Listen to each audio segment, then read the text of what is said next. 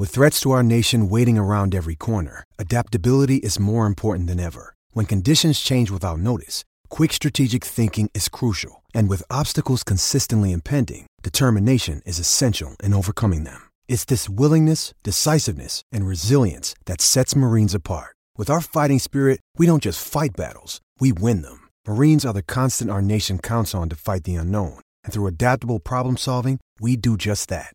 Learn more at marines.com.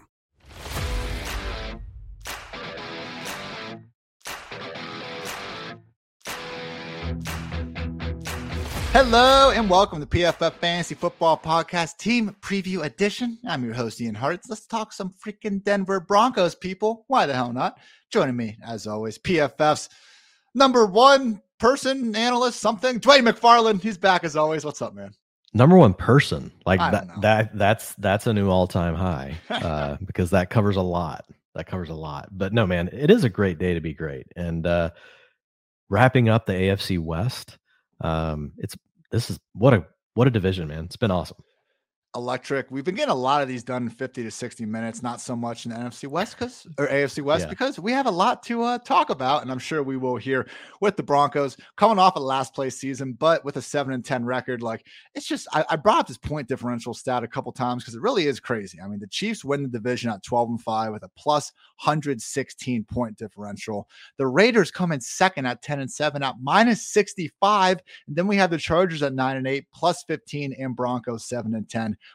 plus 13. So, no, wasn't a good season. You know, your last place, as Bill Parcells says, you are what your record says you are. I've repeated that quote like every single USFL episode when uh, breaking down some of the league. But seriously, with the Broncos, uh, I think it's fair to say one of the better seven and 10 teams. They were plus 13 at seven and 10. The Falcons at 7 10 were minus 146, Dwain. Like, it's just, it's, uh, it's, it's a perfect example of why a 17 game sample size, even up to 17 now, doesn't always encapsulate everything that makes a team good or bad. So, as always, with this team preview is going to go through all the offseason coaching changes, the roster, the personnel changes, and then go through quarterback, running back, wide receiver, and tight end specifically.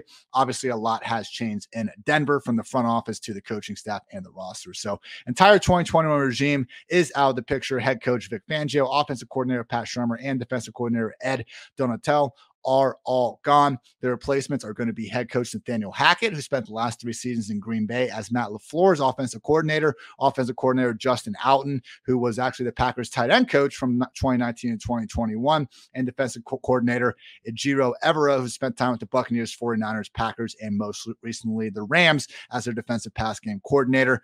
Dwain, we also had a nice little stretch of Hackett getting the most out of Blake Bortles in Jacksonville. So I went through, I included Jacksonville, where he called the plays from 26 2016 to 2018, just to see if there was something else there because I know Doug Marrone probably had a hand in that as well, but it was just really tough to necessarily look at what the Packers did over the last three years and say that's Hackett, that's not yeah. Rodgers or LaFleur. So with that in mind, from 2016 to 2021, here have been Hackett's pass play rates in non-garbage time situations: seventh, 31st, 10th, 11th, 23rd, and 16th.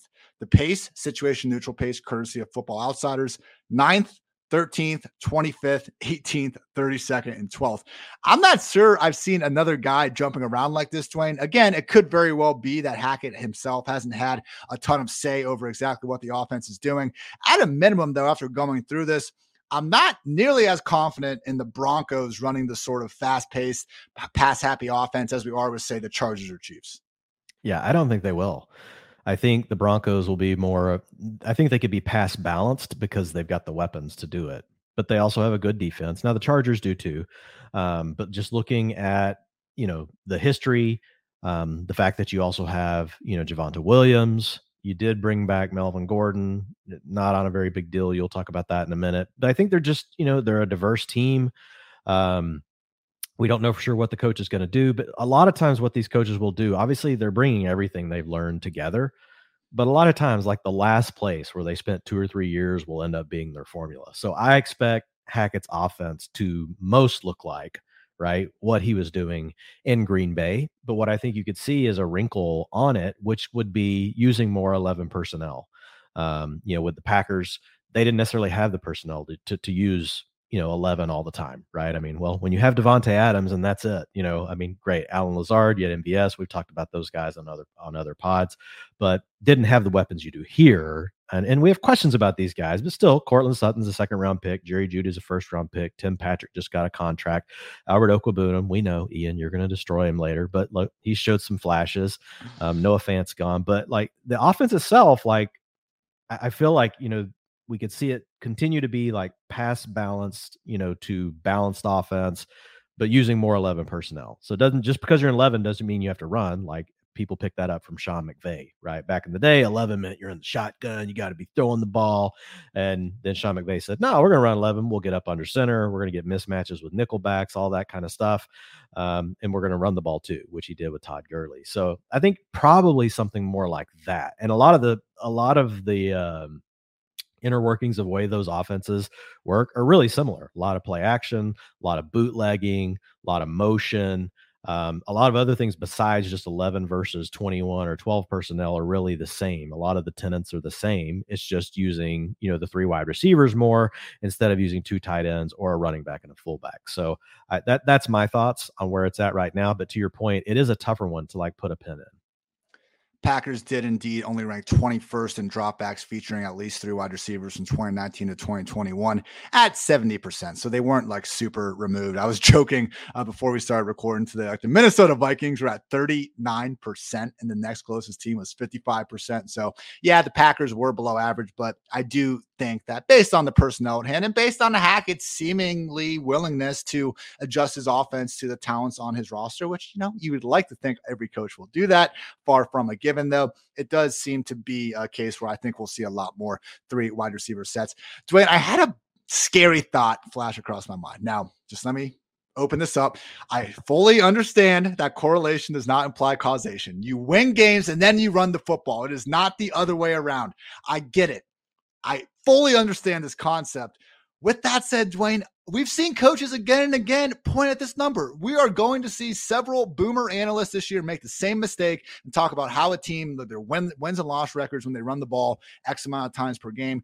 Just looking at those numbers, man, the two most successful Somebody seasons still that makes that mistake, really. Yeah, we'll see a couple this year. Mark my words. Okay.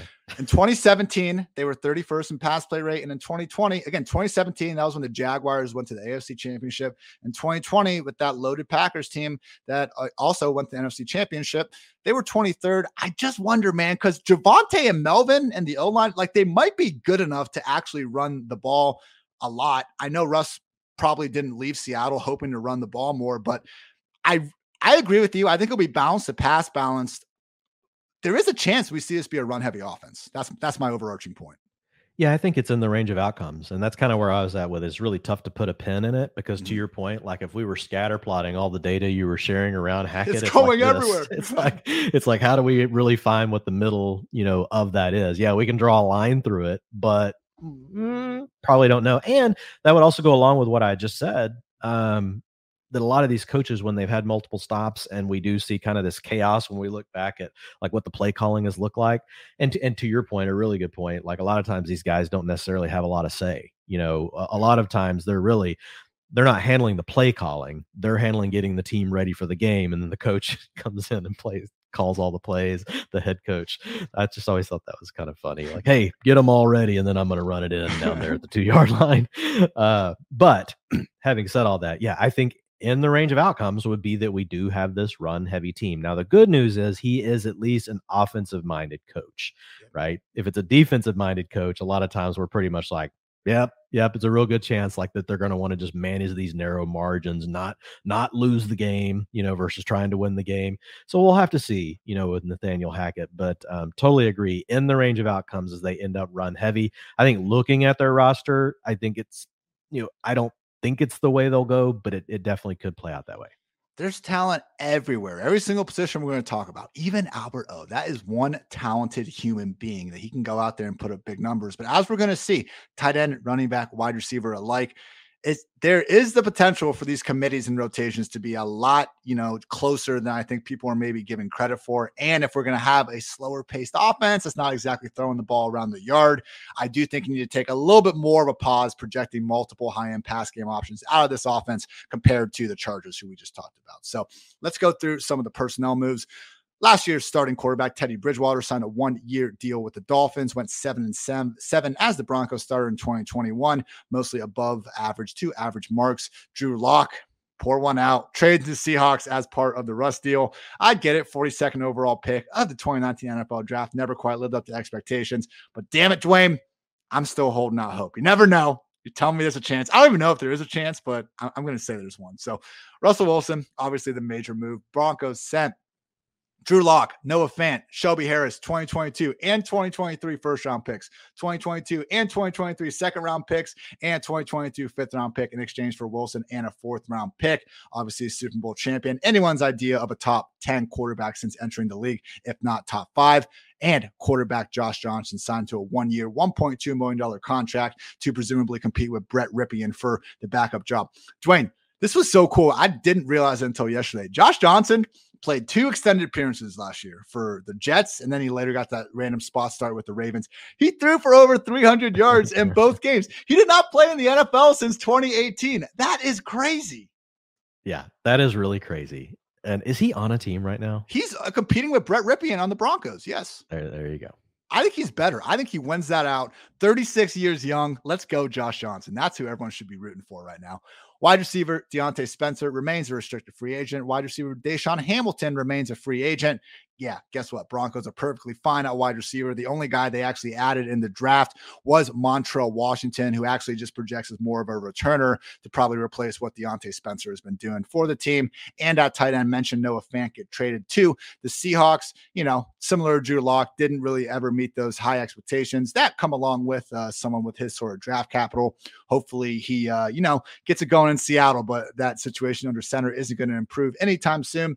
And tight end Eric Tomlinson did sign a one year, $1.4 million contract. He's a 30 year old journeyman that has 18 receptions in 68 career games. Like, before the draft, it was all arrows up for Albert O because like we were looking at him and Eric Tomlinson. Similar situation to Irv Smith in Minnesota, where when they added Johnny Mundt, it was like, oh, this is great. This is another block first tight end that's not going to keep Irv from getting all the target share. The problem that we'll talk about more in a bit, though, was that the only skill position player the Broncos added on day two was UCLA tight end Greg Dulcich. PFF's, uh, you know, this was our bottom line on the third round pick. He's arguably has arguably the best feel for getting open at the tight end position in the class, but he just needs to get a little bit bigger. Again, we'll discuss that rotation uh, in a bit. But Dwain, obviously, the one big move here, it's Russell Wilson. I mean, even if you think his best years are behind him, which I don't even think we need to necessarily assume at this point. I mean, the Broncos instantly go from a not bad seven and ten team to a legit Super Bowl contender. Yeah, I mean, my question is like, why? I, why would we ever assume that when we see how long quarterbacks can play now? Right. I mean, the guy's going to be thirty three point eight years old. I mean, you know, Fine. you got you got Brady playing into mid forties. You know, he's forty five at this point. Um, you know, you had Brees playing up into that. You had Manning. Like, it's just I'm not worried about Russell Wilson. You know, we'll have to talk a little bit about his rushing, right? You know, does he have the same rushing upside that he used to have, like when he put up 854 yards in 2014? No, like he's not going to give you that. But as a passer, he's fine. And I still think he can be a plus on the ground versus you know 75% of the other guys that you might start you know as your fantasy quarterback right? We know there's that 25% club right where those guys are all elite. They can do the things russ used to be able to do. I think russ is still capable of giving you 300 350 yards on the ground if he's healthy. Um, last year only 186 in 14 games but yeah man russ like unlocks everything. And so now like because you have russ here um, you know what's really interesting is this division ian the chiefs are projected for 10 and a half wins the Chargers are projected for 10 wins, you know, by Vegas. And this is DraftKings Sportsbook. Uh, Broncos 10 wins and the Raiders eight and a half. Like the Raiders were basically projected at 500, right? And a 17 game season and all the rest. So the average win rate for the division, uh, 9.8 wins. That's by far like the most in the NFL. Like you get over to the NFC South at 7.6 average. so it's crazy. You just don't see something like this very often. Like when I put I posted a thing about it on Twitter earlier, and immediately somebody comes back and they're like, how can this even be possible? They have to play each other. And I'm like, I know it's wild, but that's only six games in a 17 game season. You have 11 other outs, you know? So, um, yeah, there's going to be a lot of fireworks in this division. It's going to be a blast to watch. So I'm all for having Russ Wilson and maybe getting to cook. I don't know, but just getting to watch Russ play against Patrick Mahomes, Justin Herbert, getting to play against Derek Carr, who we talked about yesterday. Like, wow, what a loaded division at quarterback. Let's just go ahead and talk about Russ a little bit more in this quarterback room. Cannot find a more devoted quarterback to his craft. Dwain, this man spent 19 or 20 hours a day rehabbing that fractured finger. I still don't know how it's possible. I don't know how he said it with a straight face. Uh, I know the performance, like immediately after, didn't go exactly well, but what a freaking character this Russell Wilson guy is, man. Like, it's, I don't know, man. The whole, remember the thing in the past about the concussion healing water? Do you ever catch that storyline? No. I he had there was some sort he he was literally he has a you can look it up on Google like he claimed for I think eventually got caught up he kind of backed off the take but he literally said like he hurt his head and then he drank this water and by Monday he was good and he attributed that to the water so Russell Russell Wilson uh what's that silly nickname Mr. Impossible or some stuff like just uh just a character, and I, think we can just uh, leave it with that. But yeah, last year didn't go great, but I think we can just chalk it up to that fractured finger. With that said, though, PFF passing grade was a career low 70.7. His QB rating, big time throw rate, and adjusted completion rate were all the lowest since 2017. But you know, you were talking about Shane Waldron and kind of things he did to that Seattle passing game and the offense in general. I do think that we can more or less write off that year. I mean, man, I, have gone back and I, I tried it for every quarterback, like just for the ones that deserve it, I just like to show their ceiling and what they're able to do on film, throwing the football. Because at the end of the day, man, I freaking love football. So if we're not actually watching football, like what's the point of any of this? So with Russ, I was pleasantly surprised, like how many actual great throws he still made last year. Because I think just the fact that he wasn't the same just world beater talent as a fantasy quarterback. I mean, he was just a QB 13 in fantasy points per game after finishing as the QB six, QB five, QB 11, and QB one on a per game basis over the previous years. I think the injuries and then just that really bad stretch he had immediately coming back from the finger injury maybe just altered our view of him and what he's still very much capable of. I mean, those, you know, as as our boss man Chris Collinsworth has, has patented him, the moon balls that he unleashes, you know, to Metcalf and Lockett over the years, just truly, you know, one of the most beautiful balls in all of football. So, yes, you mentioned the rushing though, career low 13.1 rushing yards per game. But maybe that was another thing where, like, when you're already playing with the injured finger, not as willing to go running out there. We do know that quarterbacks run less as they get older. But to your point, like, are we going to get 500 plus yards anymore? No, but 300 and a couple touchdowns certainly seems reasonable enough. So, again, attributing most of the drop off in performance to the system, to the injury. And now he goes to a Denver offense that has weapons all over the place. I'm not going to say like it's the best wide receivers of his career because I think Courtland Sutton would be the third best wide receiver on the present day Seattle Seahawks. So I, I don't want to disparage anything Metcalf, Lockett, Doug Baldwin, uh, even Paul Richardson, how's that for a name, have done over the years with Russ. But the Broncos offensive line right now, PFF's 2022 rankings, 16th, Seattle's dead last at 32nd. We know we got the run game. We got at least one, if not two, receiving friendly tight ends. Look, man, I have Russ as my QB 10 in the same tier as Brady, Burrow, and Dak. I have him at the bottom because he's the only one in the group having to adjust to teams in a new life, but he has a ceiling, man. And I don't know if he still has the overall QB1 sort of ceiling without that huge rushing upside, but at a minimum, I think it's top three. And him and Dak Prescott, if they do actually get back to run the ball a little more, which we just got a report on Dak today uh, from Mike McCarthy, potentially uh, saying that's a possibility. Like Dak and Russ could easily lead Brady Burrow and maybe even like the Lamar and Hurts of the world if they're not going to be putting up similar passing numbers. Yeah, and I'm I'm just to the point where I'm taking Russ over Dak. Like I like I like Dak too. Um, and you know, there's the volume, the pass volume that we know is going to be there. Russ could end up being in a more conservative offense. I just feel like the ceiling for Russ. Um, I like CeeDee Lamb better than any weapon on this offense by a decent margin. But then after that, I just feel like Russ has the better collection yeah. overall. And and out of look, I think there's a chance two of these weapons bust, right? And we don't get anything. But I think there's when you've got four, I think there's I feel good. And plus, you throw KJ Hamler in the mix. I think there's he's going to at least have two good weapons, right? And most likely he's going to, you know, maybe they're all just decent.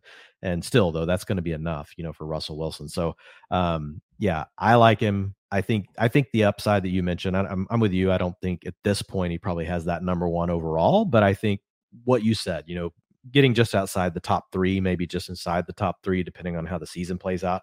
Because here's the thing, man, they're going to have to remain complete pedal to the metal at all times. Yeah, their defense is decent, but their schedule is not helping them.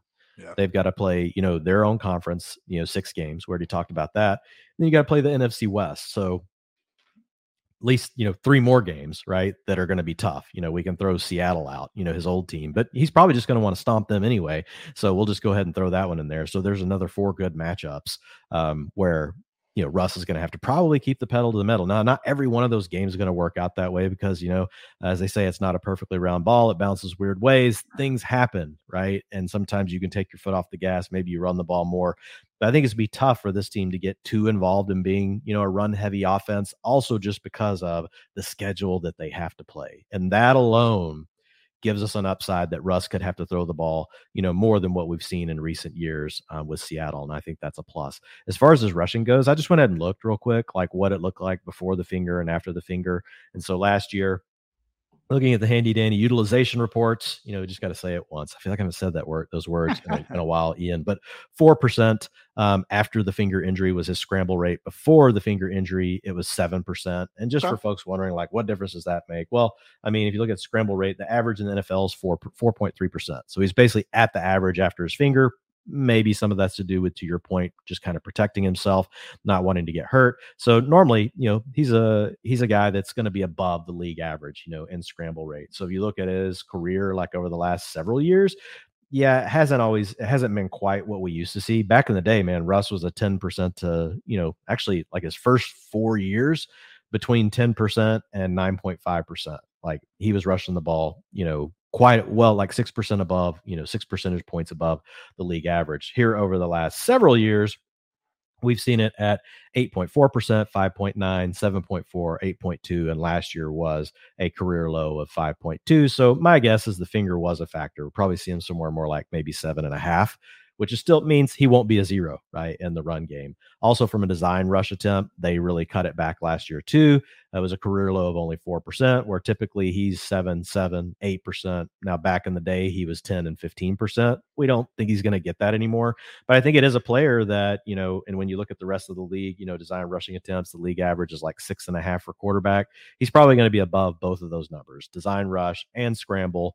Um, and he's also smart. Like he knows when to do it. So whenever Russ is scrambling, he's still pretty effective. Um, and he knows how to get down. He knows how to, you know, avoid the injuries. But his yards per scramble have not really gone down. Like still over the last three years, 7.4, 8.5, 7.5. Those actually match like his younger years, 6.6, 8.5, 9.7, were his first three years in the league. So I like those things for Russ this year. Yeah, his slide is beautiful. You know, we always gotta get reminded that he used to play baseball back in the day. Every single time he it's does so it, smooth. so it's so smooth though. I mean, that is just you know, especially nice... when you watch some other quarterbacks, you're like, wow. you're like, like I remember watching RG three. I used to think, what is going on? Like RG three, like evidently he ran hurdles. He knew how to hurdle, but he did not know how to slide. Russ is the is a professional slider or just dive head first like Mike Vick. I don't know, like at some point with Russ. Dwain, when do you think the last year was that he ran for over 500 yards? Uh, probably four years ago. He got it in 2020. I was surprised there. So this was going into 2020. I was not. I was kind of five eleven. Yep. I was down on him. Uh, I was down lower on Russ than normal. Big reason why you talked about the design rushing usage. I mean, from 2012 to 2018, Russ went. This was purely designed rushing yards. He was at 155, 105, 349, 185, 52, 134, 77. In 2019, he had seven designed rushing yards on the entire season. They just stopped doing it, and accordingly, his rushing tank. But he showed in 2020 that he still had that in his back pocket, and accordingly got the 500 plus yards. I mean, dude, he ran for 849 yards in 2014. Like, I know that's a while ago, but it would yeah. make sense if, you know, the exceptions that we've seen to the idea that quarterbacks run less and No, I'm not saying Russ is going to be back to five or 800 range, but guys like Cam Newton, like the quarterbacks that have kept running were freaking ballers at running throughout their career, as Russ has been. And again, we're not saying 500 plus, but you know, it might be enough. And to your point, I've got about, him at 350, man. I've got I think him that's at 350 fair. in a 17 yeah. game season. Um, you know, and I got him with three rushing touchdowns. I mean, if you want to call that two, I'm okay with that. But I, I feel like that's kind of, you know, that's that's the median projection, right? He could do a little more than that. He could do a little less. I feel really comfortable with 350, you know, to 375 rushing and three rushing touchdowns. Dak's had more than 305 rushing yards once. That was 357. Exactly. Now Dak got the Dak was used more as a weapon near the goal line and stuff, but I don't I think this is just coach speak going on with him right now. All right, Dwain, you win round one, and it's not a win. Like we're just trying to give the people the best. There's no there. wins with Russell Wilson. We all love Russell Wilson. I'm saying Russ, I think should go over Dak. I think you're right. I oh, okay. There's going to be more. look, they're close. Like if I had to draft hundred teams, I wouldn't draft Russ hundred times over Dak if I was faced with that decision every time. But I think you know I'd probably go 65, 60, 40. Let's call it that. 60, 40. That's fair. We're still taking it behind Joe Burrow and Tom Brady, though. Correct? Yes. No problems with that. All right, let's talk some freaking running backs then. Javonte Williams, Melvin Gordon, preseason superstar Mike Boone on the roster. Javonte Williams was fantastic last year. Pick a stat, any stat. Number one, missed tackles forced, 3.4 yards after contact. Like all the numbers that we can try to take for running backs that attempt to look at their performance independent of the surrounding cast and offensive line. Javonte just absolutely crushes it. Dwain, do you have some you want to read off? I, you got that sparkle in your eye. Oh yeah. Well, I, I put out a tweet so you folks can, can go. Ch- I did a bunch actually on Javonte. If you guys want to go see him, so just go at Dwain McFarland. But yeah, if you look at rookie running back since 2011 to eclipse three yards after uh, contact per attempt, 20% missed tackles forced per attempt, and 11% explosive carries. So those are 10 plus yard carries with a minimum of at least 175 attempts. Here's your list: Kareem Hunt, Nick Chubb, and Javonte Williams. That's it. That's the end of the list. So like pretty uh look, we know Chubb hasn't gotten the receiving volume, but if any of you are really doubting Chubb's ability as a running back, like just go watch, go look at any data. Top three running back in the league as far as being a pure runner. You might argue he's the number one. You know, and Ian, the last time I said that, you're like, well, we could also maybe argue Kareem Hunt is the number one. And that's the thing, they're both on the same damn team. And you're right. Kareem Hunt, all of his underlying metrics. And here's the thing with both of these guys, those metrics have continued to stick with them. And it's why they can still be valuable even though they aren't full-time players, which is kind of the question that we're fa- we're faced with with Javonte Williams, but it's why I'm so comfortable with him Ian where he's going in ADP is just because even if Melvin Gordon and I don't I don't think Melvin Gordon's going to be the same factor that he was last year. Not because Gordon wasn't good, but let's just set that aside for a second. Even if Javonte Williams still has to continue to share time, you know, with Melvin Gordon, a player that's this elite, a player that is this efficient, a player that plays in a good offense like this, he plays in a better offense than those two other guys. Um, like there's still plenty of ways for him to give you value on a floor, even if you have to take him as the RB12. So an underdog right now, he slips into the third round. I love him, Ian, in the third round. FFPC, he's it costs you more. Like people are already, especially in redraft. Um, if you look at best ball over at FFPC, thank you, Fantasy Mojo. He's a round three pick one.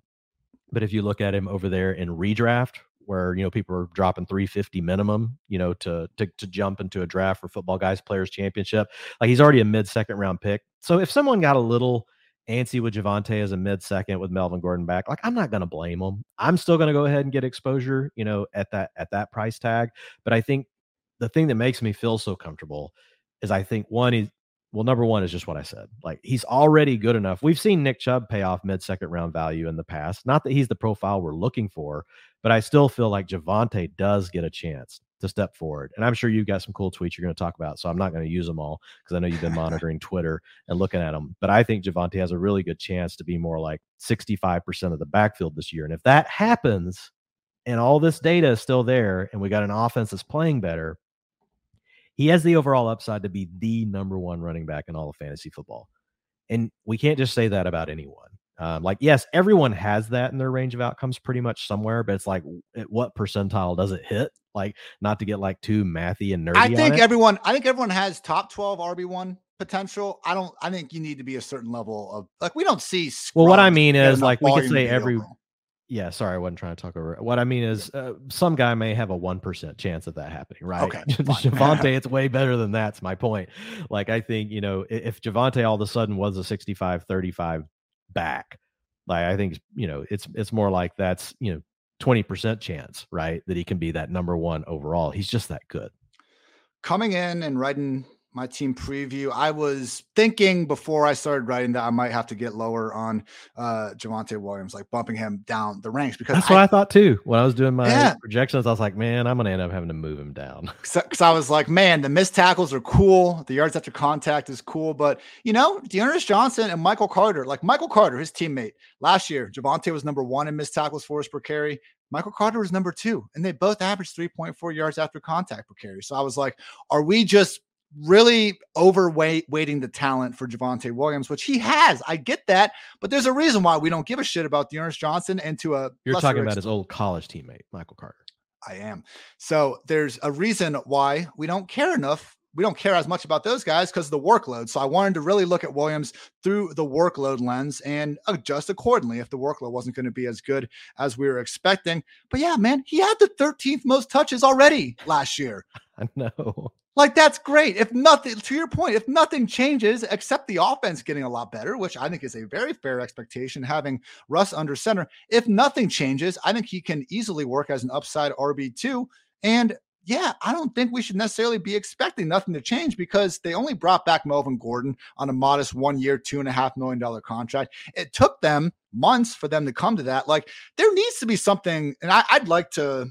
It'd be a tough they, one. They basically told Melvin Gordon and I don't mean this as a slap to Melvin Gordon. I love Melvin Gordon. I've had him on a dynasty team, like eh, a good player. But what the Broncos told him was, if you can go find a better deal, take it. Yeah. We're here if not, and we'll we'll give you this deal. And you know, he ended up coming back. Now, maybe someone offered him a little more and he wanted to stay in Denver. I think that's very possible. It's just like not like no one liked Melvin Gordon. Somebody may have.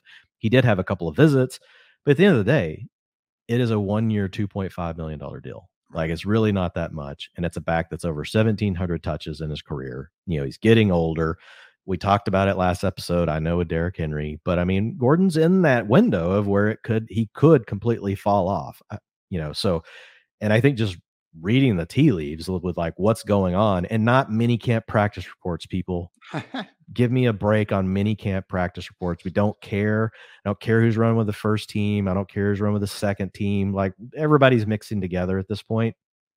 But like it sounds like looking at the season, right? There are people from the coaching staff, there are people from the team saying that look, this is this this has a real shot to be Javonte's show. Now Javonte still got to do his thing, right? He, here's the thing: if you have a back like Melvin Gordon behind you, Ian, you can't come out and suck.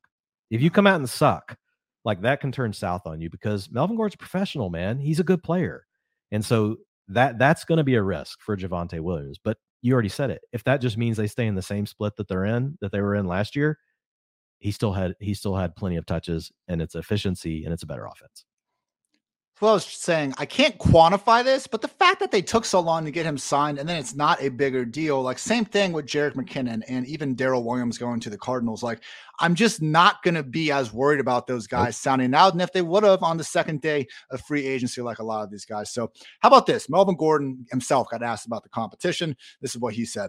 The goal is to make the team want to play me. I know we're going to do our thing. Me and Vontae are going to do it. I don't really know how we're going to do the reps and things like that. The goal right now is to really master the playbook and let things play out. I'm definitely going to be ready to battle. That's what it is. It's going to make us better. It did last year. I'm going to continue to do that. New coaching staff. Like, okay, maybe Hackett comes to Denver, and he says this could be my Aaron Jones and AJ Dillon, or maybe he looks at Javonte Williams and goes, "That's my Leonard Fournette, who's not going to leave the field like it was in Jacksonville." Again, last year they both had exactly 200 carries. Williams had 53 targets. Gordon had 38. Again, we're talking about a floor of 250 combined carries and targets for Javonte Williams, and the ceiling is probably 350. Like, this is a great situation and a perfect example of buying someone closer to their floor than ceiling, which I know sounds weird because Javonte is already a top, you know, 14, 15 running back. But when his ceiling is legit but overall RB1, it's I've, fair.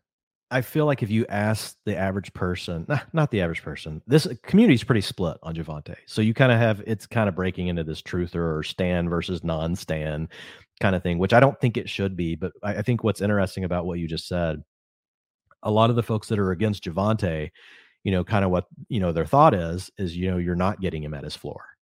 And, th- and that's kind of been my point is that really okay maybe you're not getting him as at, at his exact floor if you have to take him at rb 12 if you're just looking at positional not just like where you have to take him in the round in the draft maybe he ends up as rb 15 okay it's three spots people and how far apart are these points going to be? You are pretty much getting him at his floor and for the upside he carries you're getting a bargain to be honest. Like you're getting a bargain. This is the kind of player and I haven't said this about any player yet, and not to say that there wouldn't be, there aren't others, but Javonte Williams is the type of player that can completely give you like you can you can deliver a death blow to your whole league in round 3. If he suddenly becomes a 65 to 70% back, let's say you and he's typically going down towards the 2-3 turn.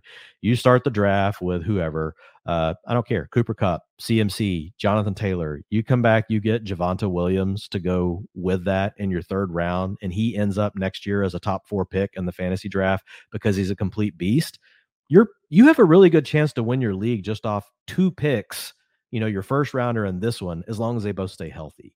Like it's it's you don't get this kind of upside that often. And I love a lot of other players going around him. Ian, like we love Tee Higgins. We love uh, you know, I like Deebo Samuel probably a little more than you, but I know you love Deebo Samuel, the player.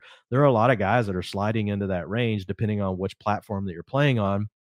And it is tough because they're sitting there, they don't have the upside that Javonte Williams has if things go his way. And just real quick, let me throw a few splits out there for folks. So number one, I want to call out with Javonte Williams. And I know this was the old coaching staff, so we can't like overread into it too much, can't overanalyze it. But I still think from an NFL coaching perspective, and you and I talked about this last year, pretty much every week on the pod, um, you know, on the on the Sunday night pod. The thing I love with Javonte Williams is there wasn't any situation that they kept him from. Long down and distance, let him play. Two minute offense, let him play. Inside the five, let him have carries. Short down and distance, they let him play a lot of times with rookies, what you'll see is you get into these high leverage situations inside the five, get Javonte Williams out of there. He's going to fumble the ball. nope, didn't do that. Two minute offense. He's going to get our quarterback sacked. Nope, left him out there. Two minute offense. Not going to know the play. Not going to know the check route. Not going to know the hot route. Not going to know the blitz pickup. Nope, he was out there. So the beauty is they've already shown they trust him to play in every game situation. Will that translate to the new coaching staff? I can't tell you but I all I can say is it's a positive. It's not a negative, right? He wasn't Rojo. Rojo immediately got buried, was never able to get, you know, the two minute offense, all those things. And guess what? It just stuck with him with his career. And now we watch him play in those situations and we and we know why. We knew it, we know what they were seeing um, in practice and why they wouldn't let him out there. So Javonte, after the bye week, an important week, right, for rookies. So week 11 was the bye week last year for the Broncos. Coming out of that, if you look at Melvin Gordon, he averaged 48% of the snaps. Javonte Williams, 57%.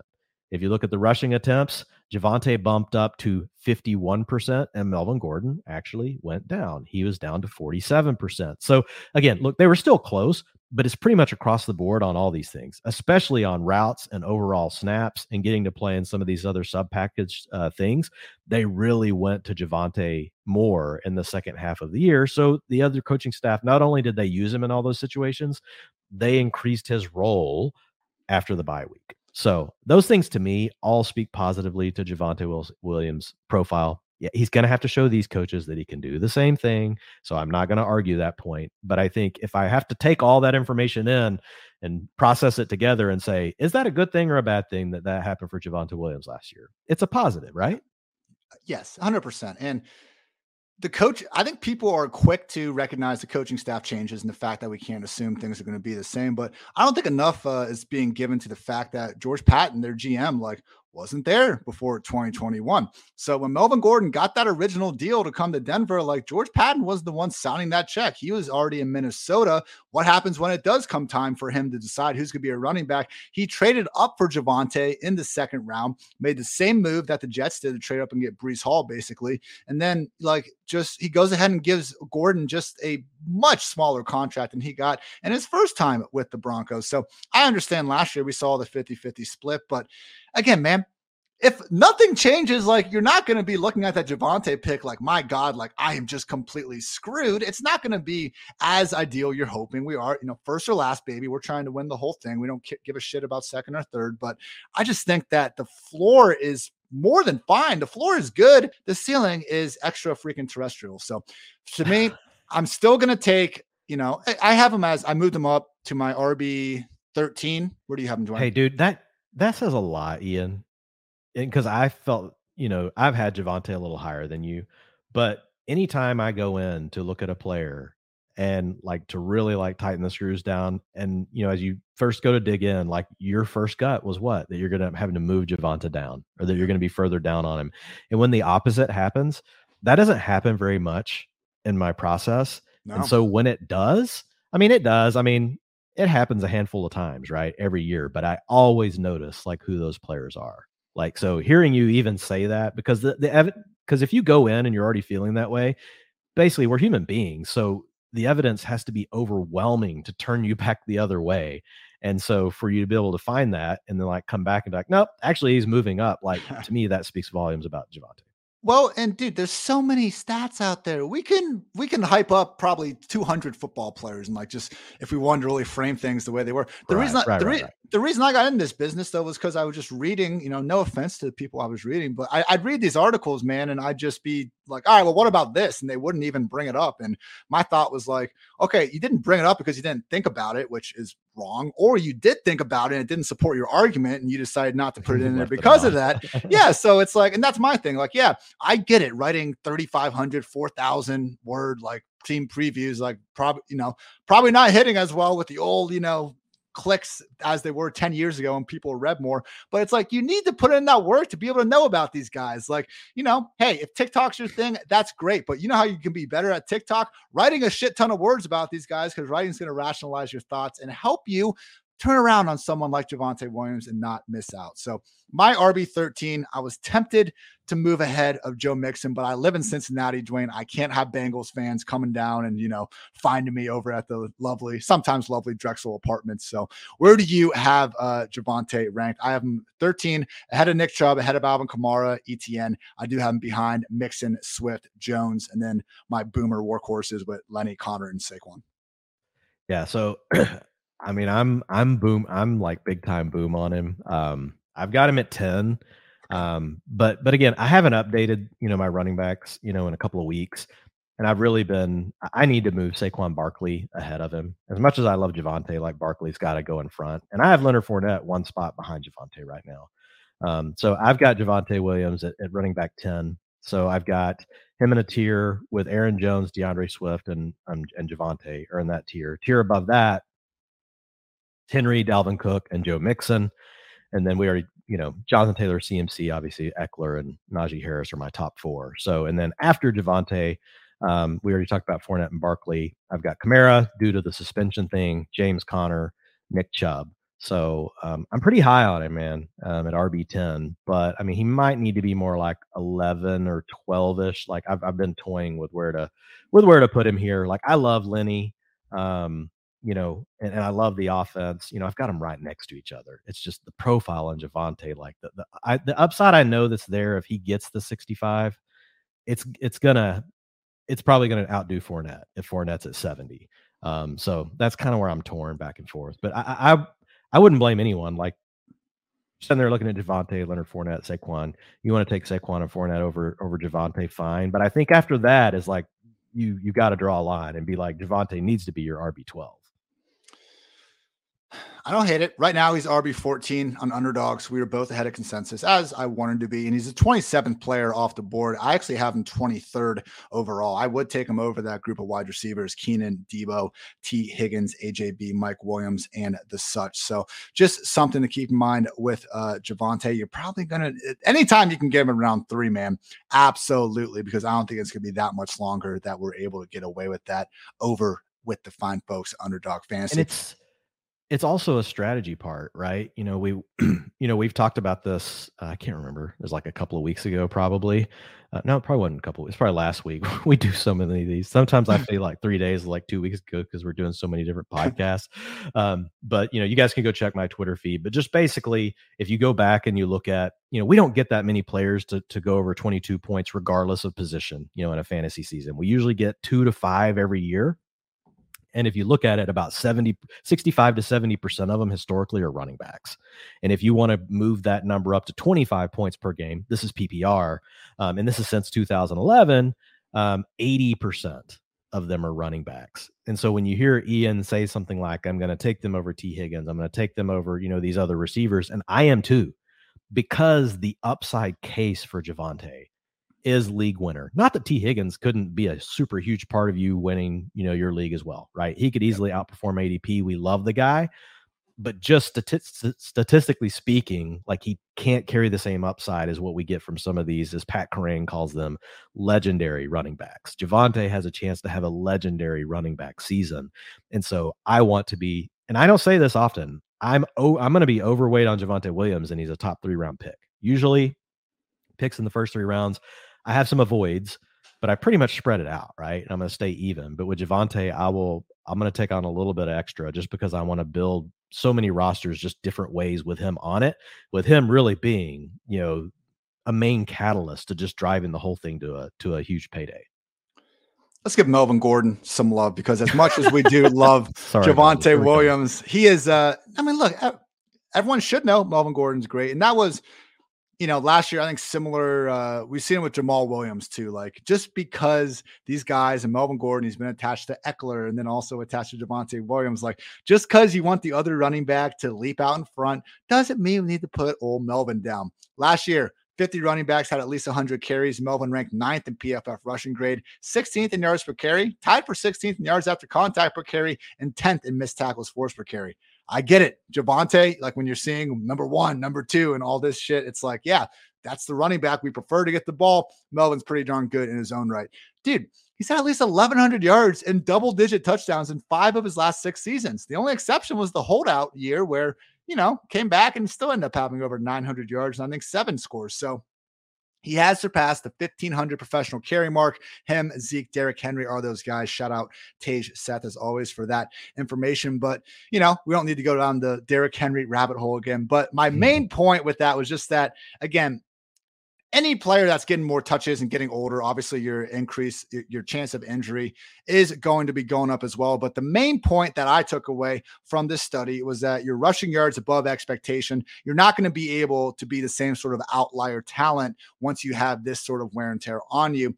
I don't think it's necessarily a reason to full fade guys that are still expected to see big workloads. And I think that's what Gordon's looking at, man. Even if Javonte is going to make this more of a 60 40, maybe 70 30 situation for all we know, even if that happens, I still think Gordon's going to be between 150 to 200 combined carries and targets. And I think you can rationalize putting him in that low end RB3 range because of that. Like, no, I would still take the higher upside running backs like Kareem Hunt, AJ Dillon, Tony Pollard, the guys where if they got the featured role, like we are absolutely ecstatic and probably ranking them as a top 10, if not even higher running back. But I do think, you know, when you look at Melvin Gordon versus the Bills running backs, or even like handcuffs with less standalone value, like Alexander Mattison and Khalil Herbert, I think Gordon can slide in ahead of them. I mean, look, we're talking about what if Gordon exits the picture God forbid, I'm knocking on wood. If Javonte is out of the picture, Melvin Gordon's going to be a volume based RB1.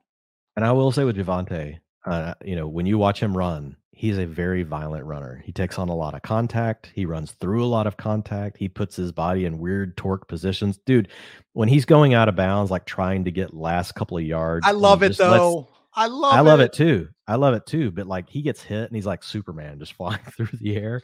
So yeah, we want him to keep doing all those things. But like when you run like that, like obviously, and I don't have a study or data or anything like this to put out on that, but you take that many really hard hits that he can that he takes on by trying to get extra yardage and things like those things can't add up. So I think that leaves room for Melvin Gordon. The biggest thing I'll say with Gordon, look, way up there in the touches, but where you can get him in ADP and his underlying profile, man. So, despite the fact that he is older, like his missed tackles forced per attempt over the last two seasons, 24% and 22%. The league average is 17%. So, is he Javonte? No, but hell, he was still 5% above the NFL average running back last season. Um, and then if you look at his yards after contact, 3.1, 3.1, NFL average is 2.93. You look at explosive attempt, those are carries of 10 yards or more, 12% and 11%. But NFL average is 10.5%. So Melvin Gordon's still above and beyond. And here's the thing yeah, is the guy getting older? But if you have a chance just to kind of keep him fresh, to your point, Ian, comes in, gets maybe 30% of the rushing work, takes, you know, 20, 30%, you know, of the passing downs. I, am with you. I think I think he could still give you spike week value. Something happens, Javonte misses a week or two. Melvin Gordon is immediately probably going to rank as an RB one. Like he's going to be an RB one if that happens. Like despite you know, it's not going to matter like how old he is. As much as I did, you know, we went on about whether or not to draft Derrick Henry. Um, you know, in the last episode, you know, it's more of about thinking about it over the whole season. But, you know, to your point, in the weeks that Derrick Henry's out there, there's going to be weeks where Derrick Henry's still going to be ranked the number one running back in fantasy. So, same kind of thing's going to go here for Melvin Gordon. Like if, if Javonte Williams were to miss two or three weeks and Gordon's the only dude, where are we going to have him? He's probably going to be in the top six. I mean, it's going to depend on the matchup, what we think about the game. But again, these are game. They play a ton of games where they're going to score a lot of points. So Melvin Gordon's going to, if he has to take over for some period of time, he's going to be in a lot of game strips that are valuable. He's shown us in the past that he can be a good passing down back. He's done it multiple times over his career. Know, he's had years where he's had 25% targets per route run. Those numbers have, you know, definitely dropped off 14% and 14% the last two seasons, but he can be involved in every facet of the game. So I'm with you. I like Melvin Gordon where you're getting him at ADP it just seems like Melvin Gordon because everyone rightfully loves Javonte Williams. And I would say even Michael Carter too, because people love Breece Hall. I just think they're both falling way past what they should be. I mean, Carter right now is the RB 45 over on underdog fantasy. Gordon's a little, little higher at RB 35, which I think is a pretty good spot. But both these guys, man, I think their touch counts are, could arguably be similar to like what I the think reg- they will be. Yeah, no, but I'm even like compared to like the Bills and Patriots running backs that are usually going ahead of them. Like I think they could argue, arguably be having similar touch counts as those guys. But the difference is if one of the Patriots running backs, and I know Stevenson maybe has a little bit of a better upside that we won't get into right now. But my point is some of these other backfields are if multiple. someone gets yeah, if someone gets hurt, they're going to be replaced by multiple guys and they're going to continue to be multiple backfields. Don't discount what Michael Carter and Melvin Gordon could do with that backfield all to themselves. Maybe not quite as sexy as Breece Hall and Javonte Williams, but the volume's going to be volume. And to your point, Dwain, like we're not targeting complete dust players here. Melvin Gordon was still good last year. And I talked about Michael Carter having some of the same underlying metrics as Javonte in the first place. So, last thing before we get out of the running back situation is just want to read a tweet from is it Cecil Lammey? Is that right? Yep, Cecil Lammey.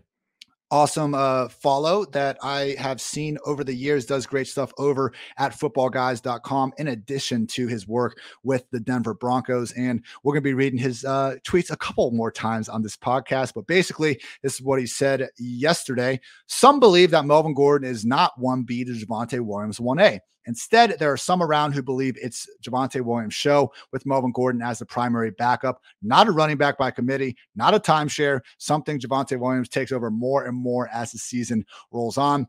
Not sure exactly what his sources are, but I don't. This is not a mini camp observation here. This is clearly what he's hearing from insiders. And Dwain, uh, when we were talking before, like you have said that Cecil is one of these reporters that you tend to trust and think that he actually could be onto something. Yeah, I mean, he's been on a lot of stuff for the Broncos over the years. Um, so, I mean, anybody listens to the Audible over at Football Guys with, you know, Sigmund Bloom, Matt Waldman, Cecil, like over the years, like he's always been at training camp, always been at OTAs, and he's been like he gave me CJ Anderson back in the day, gave me nice. got me on Julius Thomas when Ooh. nobody was on him, and he went off. Knowshon Moreno, the year he went off, he was on that. Like so, like he he's not just repeating to you what other beat reporters or other people like that are saying he's really giving you what he thinks he's hearing from the coaches. You know, now he's not coming out and saying this himself. Is like it's just going to be Javonte Williams. So he may say that in the future. I don't know. Like we'll get Cecil on, man. Like let him come tell us about the Broncos. But like overall, like I really do pay. You know, you have certain people that you really pay attention to for each team. At least that's the way I do it. And then I have I, I like to pay attention to everybody, but like you kind of earn my trust, you know. And Cecil's definitely earned mine over the years and that is going to be our. I haven't cleared this with you, Dwain, yet, but I think you'll be down uh, after we're done with these team previews. Of course, we'll get back into more of uh, you know different subject here, here and there flow. But I am planning on continuing our 32 and 32 beat writer series. I might do it like by division instead. I know the shorter episodes uh, maybe weren't everyone's cup of tea last year, but only reason I waited until now was last year just having all these lovely beat writers on in March, and a lot of the time it was just like, yeah, we don't really know yet, so Figured I'd wait until everyone's ready to draft in July. Yeah. Really get the information after mini camp and OTAs and stuff. Would love to have Cecil on from Denver. Cecil, if you're listening, we'll reach out soon. Before we get going on to wide receivers, want to give a shout out to our lead sponsors today friends over at Manscaped. Gentlemen, Father's Day is just around the corner, and our friends at Manscaped are here to ensure all the father figures out there are looking daddy material this June. Manscaped Performance Package 4.0, which includes their signature lawnmower 4.0, is the perfect bundle to tackle any and all old man hair from head to toe. This right here is no dad joke deal we have for you, everyone 20% off and free shipping with the code PFF at manscaped.com. Again, that's 20% off and free shipping with the code PFF at manscaped.com. Great day to go get Manscaped. Underdog Fantasy, the best place to play fantasy football this summer, happens to be Underdog Fantasy. Best Ball Mania tournament has $10 million in total prize money. And the best part is you just draft your fantasy football team. That's it. No waivers, no trades, no in season management. Underdog gives you your best score each week of the season and the highest scores at the end of the year win. Plus, Underdog is going to double your first deposit up to $100 when you sign up with the promo code PFF. And if you play just 10 of those dollars using promo code PFF, you get a free PFF subscription. So, what are you waiting for? Head on over to Underdog Fantasy or the App Store, play $10 with code PFF, and draft your best ball mania team today. Broncos wide receivers, they're great. Courtland Sutton, Jerry Jeudy, Tim Patrick, KJ Hamler, even one week quarterback Kendall Hinton still out there on the squad getting a paycheck. Talked about it with George Paton and the difference between the commitment he gave Melvin Gordon versus the commitment he gave Javonte Williams. I think that matters here too, man. George Paton, the GM right now, did not draft Jerry Jeudy or KJ Hamler. That first round pick was made under the John Elway regime and a different coaching staff. What George Paton did do was give Courtland Sutton last year a four-year, $60.8 million extension that includes 34.9 million in guaranteed money. He also gave Tim Patrick a three-year, $34 million extension that includes $18.5 million in guaranteed money. Burmers out of Broncos camp. We just talked about Cecil and all the great things he did. Here's another tweet from Cecil where someone asked him actually about the specific wide receiver rotation going on. This is actually from Alex Caruso, always a fun presence on fantasy Twitter. He asked, I know it's early. What should we expect the tight end position between Albert O and Greg D? Also curious to see if there's a real chance it's Tim Patrick over Jeudy this year. Cecil's response, Pat's over Jeudy for sure. Dwain, not crazy. This is something we've talked about, and this is why we've been on and switched. Maybe not the beginning, but I know I've had Sutton over Jeudy now for quite some time, and the reasoning has been because if you look at how they were used last year, Sutton 88% snaps from out wide, Patrick 72%. Jeudy was 26% and 74 from the slot. Hamler was 51% out wide and 47 from the slot. They already committed to Sutton and Patrick, who are outside receivers. Like they might get some work inside. They even use Patrick as an inline uh, tight end for a few snaps here or there because he's big enough to do so. But they're going to be out there. I agree that three wide receiver sets are going to go out. But man, I think Hamler's a bitter, bigger risk of taking away Jeudy's snaps than anything. I know the season the SEC was great, and I've seen the route running, like it's fantastic. But I just think this might be a situation where we have a lot of signs, a lot of dollars telling us that Sutton and Patrick are the top two receivers, and then we have a lot of people who have been waiting for a Jeudy breakout and just want it to happen so bad, Dwain, that we're ignoring the fact that he could be the odd man out here. What's your overall thoughts on this wide receiver rotation? Because I, I dropped Jeudy outside the top 30 today, man. I am more and more making a stand on this. Yeah. So last year, um, in the games where these three players all played together, at least 50% of the snaps. Here are their snap rates in 12 and 21, which this team is going to use. This team this team has a fullback on their roster. This team has the option to use two tight ends. We do think they'll use 11 personnel more, but I think a staple of Nathaniel Hackett's offense will be multiple. They're going to be multiple, like what you think about uh, with Sean Payton, what you think about, you know, with Lafleur, right? Um, they're going to use a lot of different things. Eleven probably be their base personnel, but they're going to mix in the others. And so Tim Patrick, 76% of the time they were in 12 when these guys were all playing together. 76% of the time he was in a route. Um, Courtland Sutton, 80%. Jerry Jeudy, 23%. Sheesh. Okay. So 21 personnel, 85% for Tim Patrick, 85% for Courtland Sutton, 15% for Jerry Jeudy. Now, again, Sheesh, new man. coaching staff, but to your point, the GM just paid these two dudes, and Jerry Jeudy's not his draft pick. So I definitely have concerns about Jeudy at this point. Honestly, I've been just kind of passing him in drafts, and I haven't adjusted my ranks yet. Here's Stop. what I'm going to say. Look, he is a still he's still a first round talent. He could still end up leading the Broncos. Like it's in his range of outcomes. He could still lead the Broncos sure. in targets. He comes from a good school, a really good pedigree. Um, it, and he's been playing hurt, but at the end of the day, like what I'm going to need to hear about Jerry Jeudy, and I think the thing that like one of the things if we get you know Cecil or somebody else from the Broncos, like as we get later into the season, it sounds like right now it's definitely you know Tim Patrick, and I do trust you know Lammey, but I would want to hear that Jerry Jeudy's working outside, you know, in yeah. camp. Like I really like that would matter to me because of what we're looking at, right? Like there's specific things you're trying to go figure out about certain teams. And so for me with Jerry Jeudy, we definitely need to hear that. And to your point, like KJ Hamler does play the slot as well, so he could eat into Jeudy. Um, or you know, KJ KJ Hamler, they could also use some 10 personnel, right?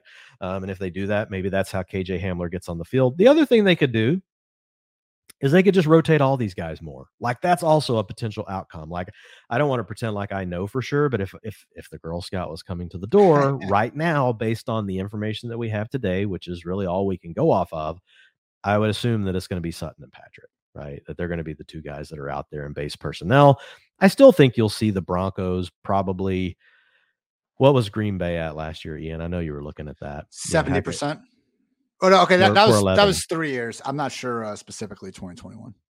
Okay, but what was it for three years? There are 11 personnel. 11 and 10 personnel, which is pretty small together. Um, yeah, yeah, yeah. Together was 70 percent. Okay, so and you know the NFL average, like for those two, is uh a little probably right at that for both of those together. I know that you know if it was just well, no, the NFL average is going to be higher than that because that's probably that's almost the NFL average at this point for like just eleven personnel. It's probably like around sixty five to seventy percent. But I think the Broncos could use it, you know, a little bit more than that. It would make sense to me. They're they've got all these receivers, you know. As much as we like Dulcich, he's a rookie.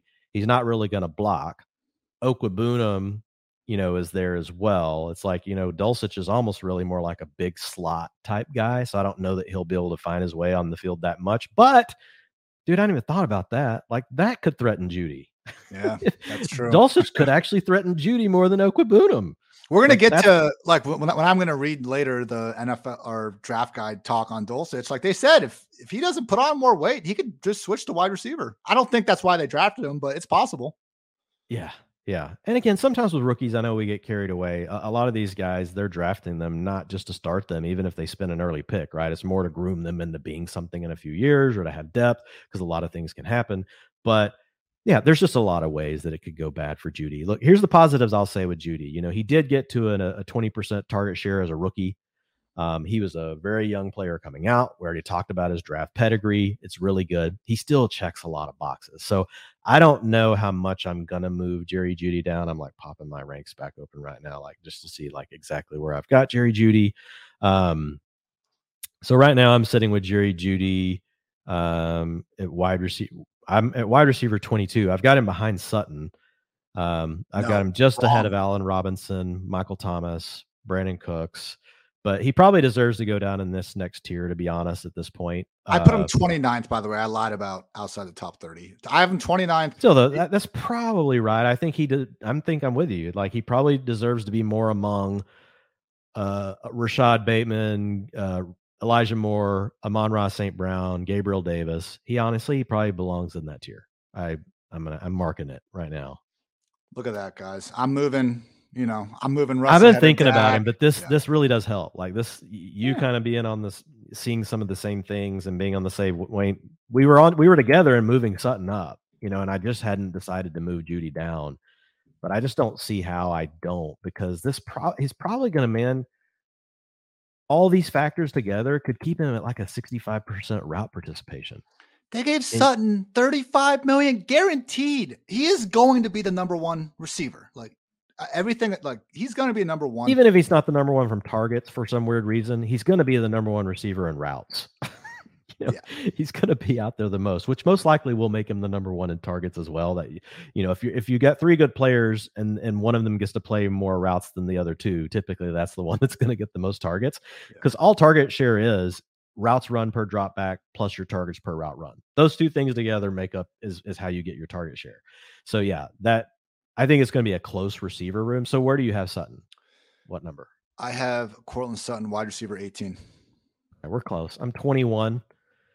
Man, I've been toying with it, Ian. I'm with you. Like, so, you know, I've already moved Mike Williams and Marquise Brown above the DJ Moore, Diontae Johnson, Terry McLaurin, DK. Now, I know for you, you're going to have McLaurin above this, but yeah. specifically the the DJ Moore, Diontae Johnson, DK Metcalf, the uh the oh shit, I don't have a quarterback group.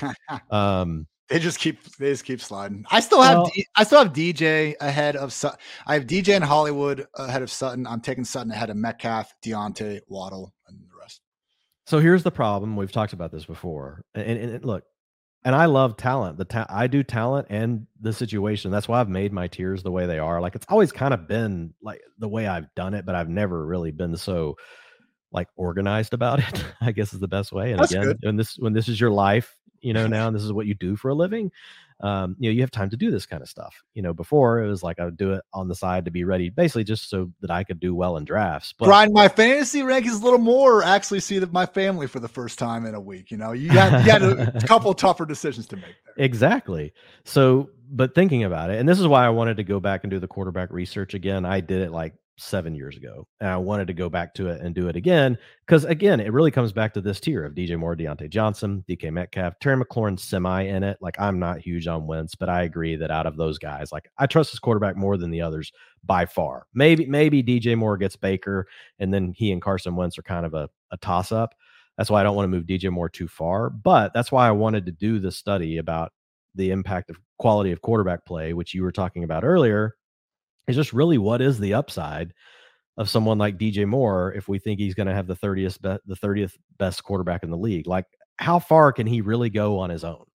Like I just I don't think I think, you know, wide receiver 2 is really the best he can do. Like unless if they got Baker, then I think that puts wide receiver 1 back in DJ Moore's range of outcomes, but even then, we're not going to be going nuts about Baker. So anyway, I'm rambling. Um, Courtland Sutton, I guess what I'm trying, I'm like working through in my head right now is do I want to move him up with Mike Williams and Marquise Brown? His talent profile is not near as good as DJ Moore, Diontae Johnson, Terry McLaurin, or DK Metcalf. I'm not arguing, it's not close yet anyway. Those guys are uh, targets per route of 25%, 27%, 22%, 15%. Courtland Sutton, you know, has never touched that number ever any of those numbers I just gave you. You know, Courtland Sutton's best year, I want to say, was a 19 percenter or a 20 percenter. So I had my own concerns about Sutton's talent profile. Yes, they did pay him. Um, but man, the situation is just, he's got such a better quarterback, such a better offense. Could be spread around. You know, I don't know. I'm working through it in my mind, Ian we still have it is June 14th, Dwain. So we have a few more uh few more weeks here to get our stuff together before our lovely most of our lovely listeners are drafting, but obviously want to be as sharp as we can 365 days of the year please don't confuse this as Jeudy slander. You know, I've, I've said for years, like one of the best moments of Broncos games is when you get that wide receiver corner ISO cam and you just see Jeudy breaking down some poor soul. It has been some bad quarterback play. I've, I haven't done it yet this offseason, but in 2020 and 2021, I just look at the most unlucky wide receivers based on basically, you know, uncatchable passes that PFF is able to attribute to the quarterback, not to the wide receiver. And it was Jerry Jeudy and DJ Moore, and then like everyone else basically at the top of that list in 2020. 20. And then, like, man, that I thought he was going to be out for the season after that high ankle sprain in week one. Credit to him for coming back. And I've said for other guys, like, I don't want to penalize players for playing through the pain. I do wonder what we would maybe think of Jeudy if he had just missed the entire season. But, you know, then coming back from that injury would have been different as well. So, Not completely out on Jeudy. I do think there's enough tea leaves here, though, to comfortably rank Sutton ahead of him at this point, which is what I'm doing. Again, still 29th. Not not saying completely no. I hope that uh, it falls a little bit. For I mean, apart. for the Jeudy truthers, like targets per route run, last year even better than Sutton, 21% versus 17%. Yards per route run, 1.85 versus 1.4. I just can't believe Dwain. Like we saw Bridgewater come back and we knew that there was probably going to be someone lose out. And from target standpoint, that was Courtland Sutton. The fact that Jeudy kind of won that battle and nothing happened with it is what's problematic for me. And I know he was hurt, but God, man, we couldn't have gotten one trip to the end zone, just one. Yeah, and, and I do I do think some of it was injury, and it's also playing with Teddy yeah. Bridgewater, which I know Teddy supported some guys in the past, but things just didn't work out well for that offense overall last year. So I, I do want to say that I am I still support Jerry Jeudy because his talent. Like I definitely think it's. I got there. a hot stat for you, by the way, that like Timo pulled up. Hold so on. I think you're, you're going to want to hear this. This is going to help your Courtland Sutton talent thing. Yeah, go ahead. Timo, who a lot of people have been yelling at him for the Hunter Renfrow Cooper Kupp take, which I think deservedly so. But let's face it, Timo's a smart freaking guy. He probably has more football knowledge and you know one finger than a lot of people do. So anyway, what Timo basically put together, this was like from April, but basically only looking at the yards per out run on goes, posts, and corners during people's career. Courtland Sutton fifth behind only Rob Gronkowski, Julio Jones, Desha- and DeSean Jackson, and I guess someone else that I forgot to add up there. So yeah, pretty damn good, Dwain. Goes, posts, and corners. I think we've seen enough of uh, you know Russ Wilson hitting DK Metcalf on those. Sure, it looks like Sutton could now be his guy on all those moon balls and that's the important part, right? Is uh, of being good on those routes and then pairing that up with the quarterback you're going to now be playing with, which, is probably Timo's point, you know, of where Russ likes to go with the ball and the type of uh, you know routes that he likes to target. Um, so yeah, I think that's a plus, you know, for Sutton. I will say, I think there's a good chance that Jerry Jeudy also works deeper from the slot. You know, Jerry Jeudy is not a slouch. Is he? Is he Ty Lockett fast? No, but most you people in the league aren't. Ty Lockett's, you know, pretty rare. Who is? KJ Hamler. KJ Hamler. That's the other I thing. Agree. I, I, agree that KJ Hamler is also another threat to Jerry Jeudy. Yeah. I, I want to just tie a bow real quick on Jeudy and we can move to KJ. Like the thing I will say with Jeudy is the underlying talent profile still looks good, and and I do I am a believer that you get to into certain rounds of the draft when players are close, because the NFL season can be very chaotic. Like I'm not going to be running from Jeudy. It's not no. that I won't ever draft Jeudy. and here's why: because we can have Tim Patrick get hurt, we can have Courtland Sutton get hurt all of a sudden things could change and Jerry Jeudy is playing outside. Yeah. Like these are all things we're doing the best we can to put this information and to piece the put the pieces of puzzle together. But I will say with Jeudy, his profile is good enough that I'm still going to try to get exposure to him. I'm just probably I'm not going to be overweight. It's probably going to be past ADP now. Um, but I'm still going to look to like in my spots where I can get a hold of Jerry Jeudy because I could still see ways that this season definitely works out. I mean, and another one is they could just blow us away and be like, we're going to run 11 85% of the time. Like that could happen too. So there's a lot going on here.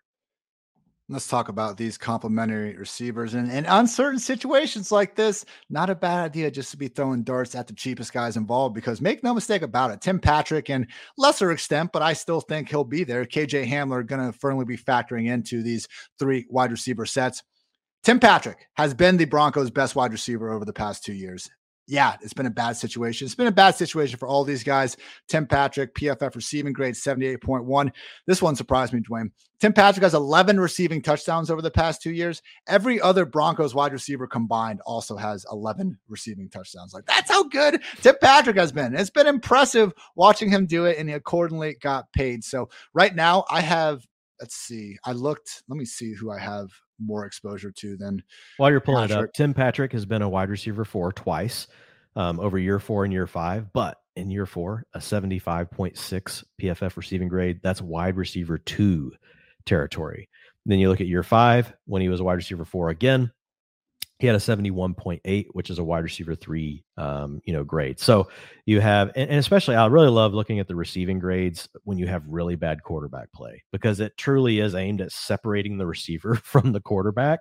There's not another stat that does it better um, than honestly the pff rookie receiving grade because yards per route run is influenced by quarterback. If your quarterback sucks and he can't throw for many yards and you get a pass and you're on a route guess what? Like it drags you down too if he sucks. Whereas the PFF receiving grade, it's a little more disconnected, which is why I like to use it along with targets per route run and yards per route run. So just kind of backing up what you're saying about Tim Patrick, even though he's been a wide receiver four, his underlying data has already told us that he's a wide receiver two or a wide receiver three. 20 plus best ball drafts that I've completed since the draft. My number one highest exposed wide receiver is Terry McLaurin. Might need to even chill out a little bit at this point because I haven't ranked so far ahead of consensus. But you know what? Maybe I'm just that right about it. So Terry McLaurin number one, Chris Olave number two. I, I I don't I've never understood the discrepancy between him and these other rookies. I'll continue to pound that. And number three, Mr. Tim Patrick, going like wide receiver 58. Man, I think him and Kenny Golladay are both great picks right around uh, that range. And it's kind of like the last couple receivers that you can start still feeling good about uh, before the just positional drop off really gets there. So look, like I'm talking up Tim Patrick. I'm not ranking Patrick ahead of Jeudy. That'd be freaking fantasy malpractice just based on ADP and where you can get him in these drafts, Dwain. But even as Patrick starts to move up, when people listen to us and then just Cecil's tweets and stuff become more apparent and people get more tuned into it, I still want to be ahead of Tim Patrick and consensus, like even if he starts approaching that wide receiver four borderline. Yeah, give me Tim Patrick over MVS and Allen Lazard. I mean, I, I, know. Look, so I get, I get the idea that MVS and what people will argue with Lazard is, well, yeah, but there's no one there to cap him. Allen Lazard is there to cap himself. He's never shown any of these traits, right? He's never been able to hit anything in yards per route run, targets per round, PFF receiving grade, any of these things like that we're looking for, or just you know how about have, you know, a wide receiver three finish? And look, Lazard's fine, but you're kidding yourself if you think his upside is really to all of a sudden be a 28% target share player. Most likely, you know, the Packers, theoretically, I agree with you. The upside is more because it's a less crowded offense. But for me, I would rather go ahead and you don't have, you could get both if you wanted because Tim Patrick goes 20 picks, 20 to 30 picks after Allen Lazard and after Marquez Valdes Scantling and is a better profile player. So that's just a market inefficiency that you should be taking advantage of. Um, and Tim Patrick is a player that pretty much anyone that's listening to this podcast right now, you should be getting overweight on Tim Patrick now if you're if you're doing best ball drafts, because I think this sort of information is only going to this drumbeat with this player is probably just going to continue, continue. He'll probably creep up. He's probably going to be a tenth, ninth round pick by the time we get to August. Um, you know, similar to what we see with Lazard and MVS today and, a lot of it, honestly, for some similar reasons, you know, too. And it's going to be because people love the schedule. They, you know, more and more people are going to be thinking about the AFC West and some of the work, you know, that I've been putting out and others have been putting out, like how good this looks against the NFC West and all these other things. There's a lot of things that can push Tim Patrick up the board beyond just him being good. So I think like now is the time to really get over exposure. Love it. And we'll continue to do so. KJ Hamler comes into the NFL suffers a hamstring injury at summer training camp, misses the season opener, comes back, suffers another hamstring injury in week four, misses two games, and the season gets a concussion. Second year in June, hamstring strain, held out June minicamp with that injury, comes back. He's looking good, catches a 75 yard bomb from Drew Lock against the Vikings in the preseason for a score. What happens in week three? Unfortunately, tears his ACL. Did happen in September 26th, though. So this is not like a Michael Gallup, like a Chris Godwin situation where just medically it seems like he's not going to be back there until October. It seems like the way he's progressing, and I believe he's been out there. I need to double check, but from what I, when I've researched Hamler, it seems like everything's going well medically. I think it's fair to rank him fourth in this group. But again, that slot rate does make you wonder if he could be a bigger factor to Jeudy than anyone else. I like just being slightly over consensus on Hamler, Dwain, because everything we just said about Jeudy, like if someone does go down, yeah, Jeudy's going to get a bump and Hamler's going to be in three wide receiver sets too. Four, two, second, four two seven second 40 yard dash. He's more than just that though. But at the same time, when I go to player profiler, shout out Matt Kelley, the Podfather, is fantastic site. When I see that DeSean Jackson comp staring me in the face, man, that's legit. And I do think KJ Hamler, like, we're playing best ball. Let's take the freaking fast guy that has Russell Wilson throwing him a deep ball. Can we just get that simple? Yeah, I think it's pretty much that simple. It's it's funny. Like people are already on KJ Hamler though, right? It's just uh it's one of those deals where people liked him coming out. Um, we have other analysts in the industry uh, like Ben Gretch, Sean Siegel. They've been on KJ Hamler for multiple years now, um, and they're still on him. So you, it's not it's not even a guy you can just wait till the very end. Like at least over on Underdog, right? You actually have to take him. I don't I don't know what his AD. I have to go back and look at his ADP, but um, with Hamler, he's a little bit, you know, wide, wide, receiver 76 going up pick 170. So not all the way. Typically, but. a wide receiver four like this, though, just wouldn't even get drafted. But he's getting, see, Nora's like, yeah, what's up? Why is this wide receiver getting drafted? Because he's fast, Nora. Um, so uh, I'm going to shut up and let Ian talk, I guess, because Nora, okay, she's stopping. Uh, the only thing I'll say with Hamler, and it's really, uh, he hasn't had that much playing time. You know, he's only out there for 53% of the routes as a rookie. I don't, I haven't gone back to super dig into how many of those games he might have been coming off of injury and playing through injury. Um, but his PFF receiving grade of 55.4, not good. Targets per route run, 17%. That's a wide receiver six. Yards per route run, 1.17. That's a wide receiver six. Um, but again, I don't know how much he was hurt. And I, you can't count, you know, year two. He was only out there 10% of the routes. Like I can't even comment on, on what that looked like. So with Hamler, I think you know I, I I know that he was banged up and dealing with injuries, you know, uh, most of that time. So I'm with you. I kind of lean in and say, okay, look, he is fast. If for some reason one of these other guys go down, he's going to see more work. Um, and it's with Russell Wilson, so there, there's worse things. Maybe the highest upside of like a pure wide receiver for in the NFL. Like I know we were saying good things about Josh Palmer and what he could maybe do, and you know there's Jalen Tolberts and Russell Gage and guys like that, but they almost slide in more as like a starting number three wide receiver. It's tricky to play the handcuff game, like we see like Tyler Johnson, the Buccaneers. Like, even if you liked him, like he comes in and Brady's like, yeah, cool, man. I'm just going to throw the ball to anyone else that is not you. Now, KJ Hamler, though, I mean, this is not some scrub. This is a second round, 40th overall pick if we're going to give Jeudy some of that benefit of the doubt just based on the talent profile, I do think Hamler deserves that as well. But okay, that was a nice long combo. That needed to be said on. And the, Nora, uh, Nora got a lot out during that one. I didn't know K, she was so. I, I, didn't know she was so bullish on KJ Hamler. But let's talk about she's, the tight, she's spoken. Let's talk about this tight end here that has played in 18 of a potential 33 games to start his young career. Has played more than 60% of the offensive snaps on one occasion. But damn it, Dwain, I can't chastise him too hard because Albert O has been absolutely fantastic with the opportunities given his way. 51 tight ends have at least 25 targets over the past two years. Albert O ranks ninth in PFF receiving grade, tied for fifth in yards per route run with Kyle Pitts at 2.02, 25th in yards per reception, targets per route run, third right there with freaking George Kittle and I believe Travis Kelce.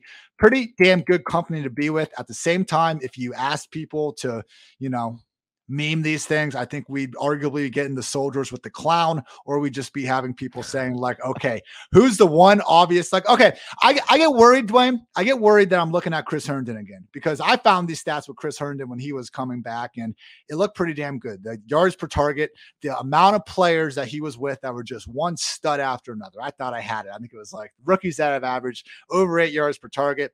The opportunity seemed to be there. It didn't work out. Now, don't let past mistakes influence, you know, future fantasy draft choices. So I'm not out on it, but man, I'm just not sure where all the routes are coming from. And Noah Fant's out of the picture. In comes Greg Dulcich, who just seems like the worst case tight end to be adding to the equation. So this is what PFF wrote about Dulcich in our 2022 NFL draft guide. Shout out Mike Renner as always where he wins natural receiving ability. Dulcich is the kind of athlete that can still produce if he lost 20 pounds and just played wide receiver. He's got that kind of feel and body control to separate. What's his role? Receiving tight end. Dulcich will never be a plus blocker in the NFL, but he's at least respectable in that regard. Dulcich will be coveted for his all around receiving ability that can work from any alignment, where he can improve musculature, I think I said that word wrong. My bad. Dulcich has already come a long way from the 210 pounder that showed up at UCLA, but he shouldn't be done yet. He still has five to 10 pounds more to go before he's ready to be a high level contributor in the NFL. I mentioned Alberto has not had the every down role. No, no Fant's been there. I get that. How come Robert Tonyan couldn't even get an every down role in Green Bay under Hackett, man? This is a guy that clearly was number one receiver there, and he played at least 75% of the snaps one time in his career. Shout out to our guy Cecil, who's telling us that Greg D is the better play, but it's tight end by committee. Dulcich to get worked in more over the year. Even said kid has upside, getting some Julius Thomas vibes. So with all that said, Dwain, where Alberto is going now, I can't come at you and be like, you're crazy. I'm never drafting him because he's going outside the top 15 tight ends. Like at that point, with your Gerald Everett in the world, that's fine. Spread out that exposure. Please spread out the exposure so you don't do what I did and just have a bunch of Chris Herndon and Jay Sternberger teams out there. Like I get it. Spread it out around these guys. But man, when you look at that, like we haven't even gotten into Russell Wilson basically never feeding a tight end other than Jimmy Graham over the years that's a lot of things we need to go right for Alberto. But to your point, the talent's there. Yeah. Once you get to, you know, later in the draft and you're past the top guys, though, I mean, like he's the profile that screams at me. I will be way overweight on Albert on Albert Okwuegbunam now that his ADP is where it's at. Like my guess is he'll be on over half of my rosters, um, and I'm fine with that. Um, you know, I want him on over half. Now, to your point, like with there's guys like Chris Herndon, like these things are never perfect. Like so, as much as we spend time researching them, and as much as we try to like play probabilities, we play, try to play odds like these things miss, you know, and so you can have players like Okwuegbunam miss, you can have players like Chris Herndon miss, but that doesn't mean that like we don't keep going back to the well. Um, and as far as Greg Dulcich goes, like I'm just really not that concerned. I don't. I, I mean, we usually don't give rookie tight ends any kind of credit, like whatsoever. And guess what? They usually don't do anything whatsoever. This is a guy that's not even strong enough to play tight end right now. So where's he going to play? Is he going to play in the slot? I don't think he's going to get many snaps at tight end. I think this is more of a future pick with Dulcich. Um, but even if Dulcich plays, the thing that's going to happen for Albert Okwuegbunam, a guy that's really you know been stuck at like thirty percent of the routes max, he's going to double that easily. he's going to be the lead tight end. So let's say he gets to sixty five percent. Like he's already getting a thirty five percent bump than what we were used to getting to see, and he's a really good player. I think he's going to be more around probably 70, 75%, you know, of the snaps, um, of the routes. And then I think, yeah, you'll see Dulcich work in a little bit, like a Kyler Granson. We've heard these stories about these receiving, you know, third and fourth round but tight ends before. Just real quick, it's not like people are hyping up Kyle, Kylen Granson. I don't think anyone's hyping up Greg Dulcich. It's just the idea that they're going to be enough involved to take away that big role for Alberto. As hey, you, have been the you know front man on this point that you what it's 75% routes you've yelled at me enough times I no it's 80 it's 80 but 75 is fine yeah 75 to 80 is where we want to be i, I don't see dulcich honestly I, am not worried about him like i'm fine. If they want to give him 20% and albert o gets to be at 80 they want to give dulcich 30 and albert o gets to be 70 i'm fine with either one of those outcomes. I think albert o now not having Noah Fant there, he's going to get what I want. My bigger concern with Albert O than Dulcich, Dulcich honestly is the least of my concerns in a prob from a probability perspective of really thinking of, of, I know, but he's a rookie. You've done the research on this. You know how often these hit. That's I'm relative not, not saying, to that player, though. I'm saying he's going to make a committee out of it. That's all.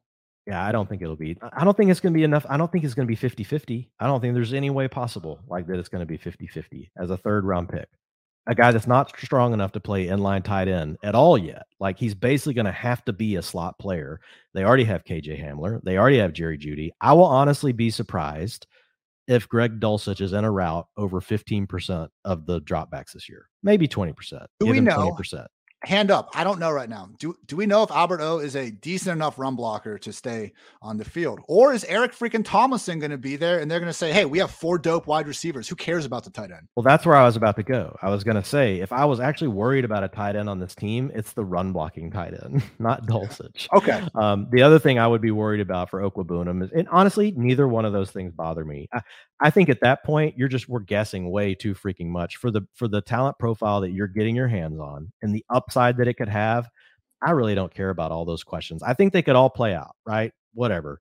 I don't care. Like for the how good the player is, I'm going to let everyone else buy into all those things. And I'm going to say, look, in the chaos of an NFL season or, you know, just betting on talent, because at this late where you're getting out Okwuegbunam, like I know the upside he has, and I'm just betting on his upside. And I'm betting on it to hit because it's better than the upside that I'm going to get with a lot of these other guys um, you know, if it comes through. Now, it may not, it may not come through, but I think the upside is very differentiated versus what I'm getting versus some of the other guys that are going below him. He and Irv Smith are my two favorites. Um, you know, I love getting in them in the late rounds. I'm going to continue, you know, to do so. I think the biggest challenge really for Okwuegbunam is this just there's a lot of receivers in the room, and it's not so much Dulcich or the other tight end or Tomlinson. It's the fact that there's Courtland Sutton, there's Jerry Jeudy, there's Tim Patrick. Javonte Williams isn't bad out of the backfield. Melvin Gordon's had good receiving, you know, seasons. That's my biggest concern with Albert O. Um, are those things. Um, could Dulcich play a factor? Yeah, but I, I, really honestly, I will be surprised if Greg Dulcich, if Greg Dulcich is the reason that Albert O, you know, flunks this season, like I would be completely surprised. I think there are other things that are the bigger challenges. I get some Blake Jarwin vibes, which isn't completely fair because Blake got hurt before he actually had a chance to cash in on the role in yeah, 2020. Jarwin didn't have these metrics. But here's my he didn't have these underlying data points. If all right, he's at 55 career targets. If Alberto had six fewer targets at 49, he would not be crossing most of our typical 50 target thresholds. Like, well, man. I do it by routes. He's okay, but that, you get my point. If he was literally, I'm sure his routes aren't that much higher than the threshold that requires to group in these amount of tight ends. I'm just saying he is so close to just being like out of the picture because he's been used that little. Like, are we positive that's his fourth round tight end that never had has never had 500 receiving yards in a season, even going back to college. Like, is are we sure this guy is like an elite talent, or yeah, is but you got to go back and look at his market share of his team in college. you know, 500 yards doesn't really mean that much, right? You know, I mean, we don't know how many games nice. that is. We don't. Yeah, I mean, it'd be nice, but like you know, it's it's really the shares that matter for college because you know you know how bad quarterback play can be. Now he got to play with Drew Lock, so um, you know they like Careful. each other. And careful. So no, I, hey, Drew Lock was a great college quarterback. He's just he struggled at the next level, like a lot of guys do. That wasn't meant to be Drew Lock shade. but yeah, I, am hands down. Um, like I'm taking Alberto over Gesicki, over Irv Smith, over Cole Kmet, over Noah Fant, over Hunter Henry, over David Njoku, over Tyler Higbee, over Gerald Everett, over Robert Tonyan. And here's why. He's at least shown me this profile and there's a chance. you know, and it matches up with what the top guys do. Is it going to hit every time? No, but the ceiling is just is is too good. Could he end up being just like the rest of them? Yes, but he has enough of a profile that stands out that there's a reason for me to make a stand on Alberto, and so I'm going to. Um, and so it, I mean, he and Irv Smith will probably be my two most rostered um, tight ends, and I'm fine mixing all these other guys in. I'm not. I don't feel like I have to reach for them. Like they're guys that just basically make it to me, you know, and I just take them. Um, but there are builds where I've missed out on tight end, and I've just made the two of them a priority, and I just go Alberto, Irv Smith, and then I come back and I grab a three, Tyler Higbee later, uh, you know, Gerald Everett later, one we just talked about in the last episode. I love grabbing. I don't want to be completely out on Cole Kmet yet either. So I like all the other guys.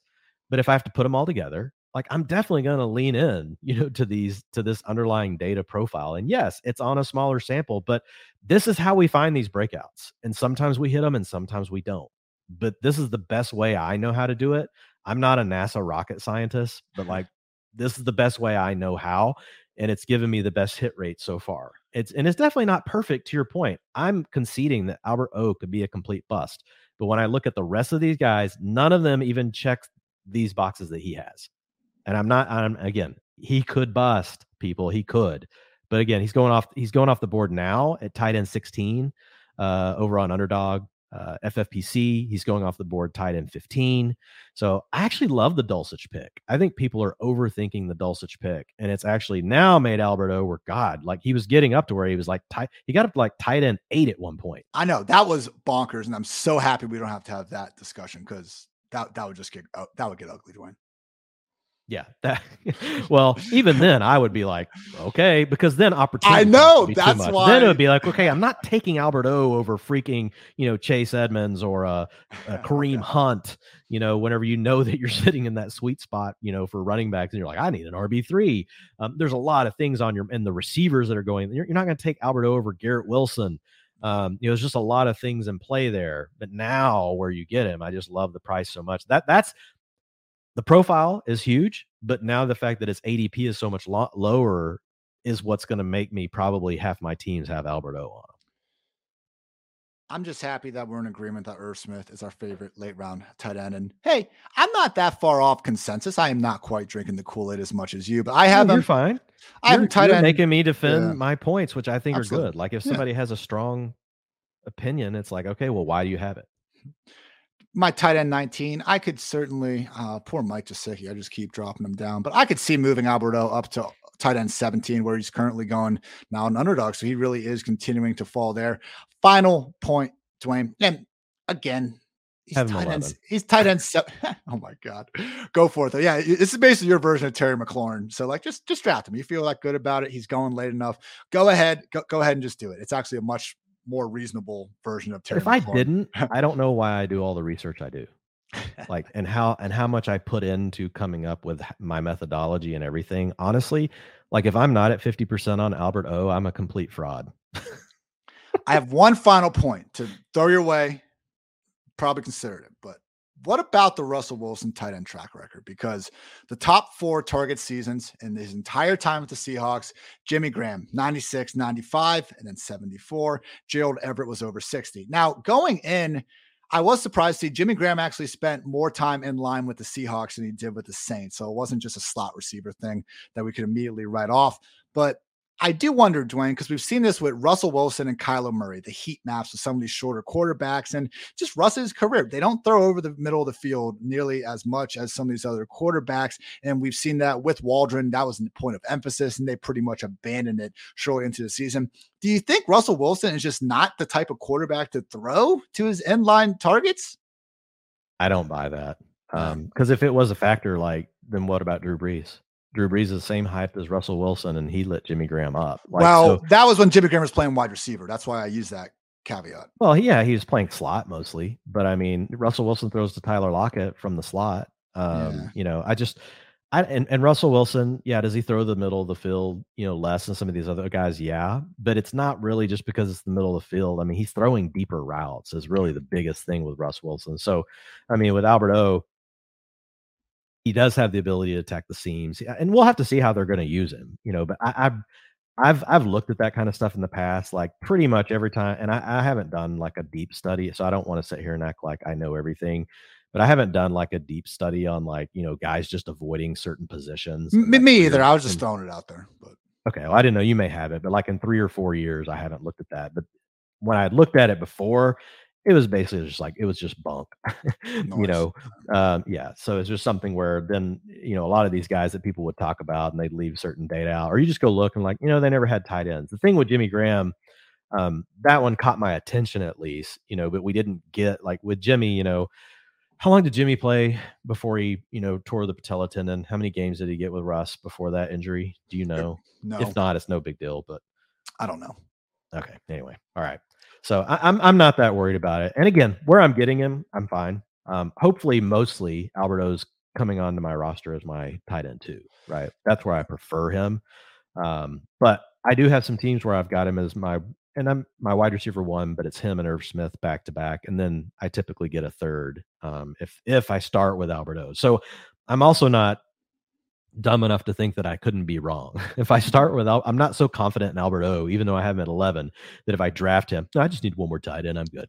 You know, now I'm going to go ahead and take three. It's not, it's not the same as getting Gronk, who I have one spot ahead in a tier break ahead. That's why yeah. tier breaks matter, people. That's why we make tiers because Rob Gronk, Rob Gronkowski is in a different tier above Albert O. Gronk, well, yeah, I'd probably draft three with Gronk just because he's not signed yet. But right, if he's signed, he moves up to tier six. You're fine. If I draft Kyle Pitts, I only need two tight ends. If I draft Albert O, I need three. And look, I will say a nice thing here about Albert O relative to everything you're talking about. He's going pick 146. Like we just went through every single position room, showing the uncertainty that is kind of around the pecking order in every single room. I mean, Javonte Williams is going pick 27. Courtland Sutton and Jerry Jeudy are going within the first 45 picks. So if there was a position on the Broncos that you could miss and still be just fine with your overall roster construction, it is Albert O as a late round tight end. Not that I'm personally prioritizing it, but I can see how my dear friend Dwain here would. So let's recap real quick. Russell Wilson, easy top 10 fantasy football quarterback. Dwain convinced me to bump him ahead of Dak Prescott for good reason. Might be able to get some of that, you know, not 800 yard rushing upside, but wouldn't surprise us to get 300 and just being in the shootout happy AFC West. Tough to see Russ not cooking to maybe not a brand new level, but at least at the typical upside QB1 that we've seen throughout his career at running back Javonte Williams, don't underestimate the fact that he could just be priced close to his floor, even though he already is expensive. Was already over 250 combined carries and targets last year, has a chance to add a bunch on top of that. And if he doesn't, he's still in a great offense, should be an upside RB2. We are bashing Javonte Williams where he's currently going. Melvin Gordon, someone that I do think deserves to be in that low end RB3 case. Even if you don't love Melvin Gordon, just the player, the standalone value, you got to consider him with that handcuff upside the same way we are with a bunch of guys going in that tier. At wide receiver, Courtland Sutton, we are firmly going ahead of Jerry Jeudy, who is going down the ranks just a little bit not completely out, but we think we have enough factors in terms of the money and the usage that Sutton should be the one, and Jeudy's the one with more risk for just losing some of his snaps. Tim Patrick and KJ Hamler, fantastic late round values, particularly Tim Patrick. As long as he is staying outside the top 55, even 60 wide receivers sometimes keep hitting that draft button. And Albert O, if you didn't get enough of that, yeah, he's a perfectly good late round tight end. If he asked Dwain, he might even say he is the late round tight end, other than Irv Smith, of course. Sound about right, Dwain? Yeah. The last thing I'll say on Albert O is when you look at all the players that I have below him, they all have almost all of them have the same concerns. Most of them aren't going to be 80% route players, right? They're going to be 65 to 70. Irv Smith has a shot, I think, to be at 80. Dawson Knox has a shot to be at 80, but he's got OJ Howard to deal with. Higbee. Uh, Higbee will be there, but that's probably you maybe yeah, that's probably it. The rest of these the rest of these guys are probably going to be somewhere between 65 and 75. And so once I take that into account as well, um, it's like, yeah, it kind of just becomes like the no brainer for me. I, I, think Freiermuth has a chance. I know you've got your outstanding question about freaking Gentry. I almost said Jesse James. Like every second tight end for the Steelers feels the same. Yeah. Uh, so like that's the other part of it. Like when I look at everybody behind him, I'm just like, okay, well, they're all going to have the same similar kind of route scenarios. So just give me the profile that you know at least has a chance. Um, and if it does come through, and he is, it, can hold up his end of the bargain and it ends up being like a Gronk or someone, wow, like talk about something like sets your roster off. All right, everyone. That's going to wrap up our longest team preview edition yet, but you know, we had a lot to talk about. Wow, Brand 140. Almost. I know. Partying. Why the why the hell not? A lot of players on this team to cover, man. Hell yeah. Let the people know what they can find from you on pff.com this week. Yeah, so tomorrow I will have an article dropping that's just really looking at the NFL schedule overall for the year, but really just focusing in on um, going over and and looking at the sports books and seeing, okay, early on, I know it's early, but you know a lot of times quarterback drive these things. What are the teams that are going to be in the most games, right? At, at least as of right now, that are projected to be at 50 or more points. You know, so the game totals for the week over the uh, from week one through week 17.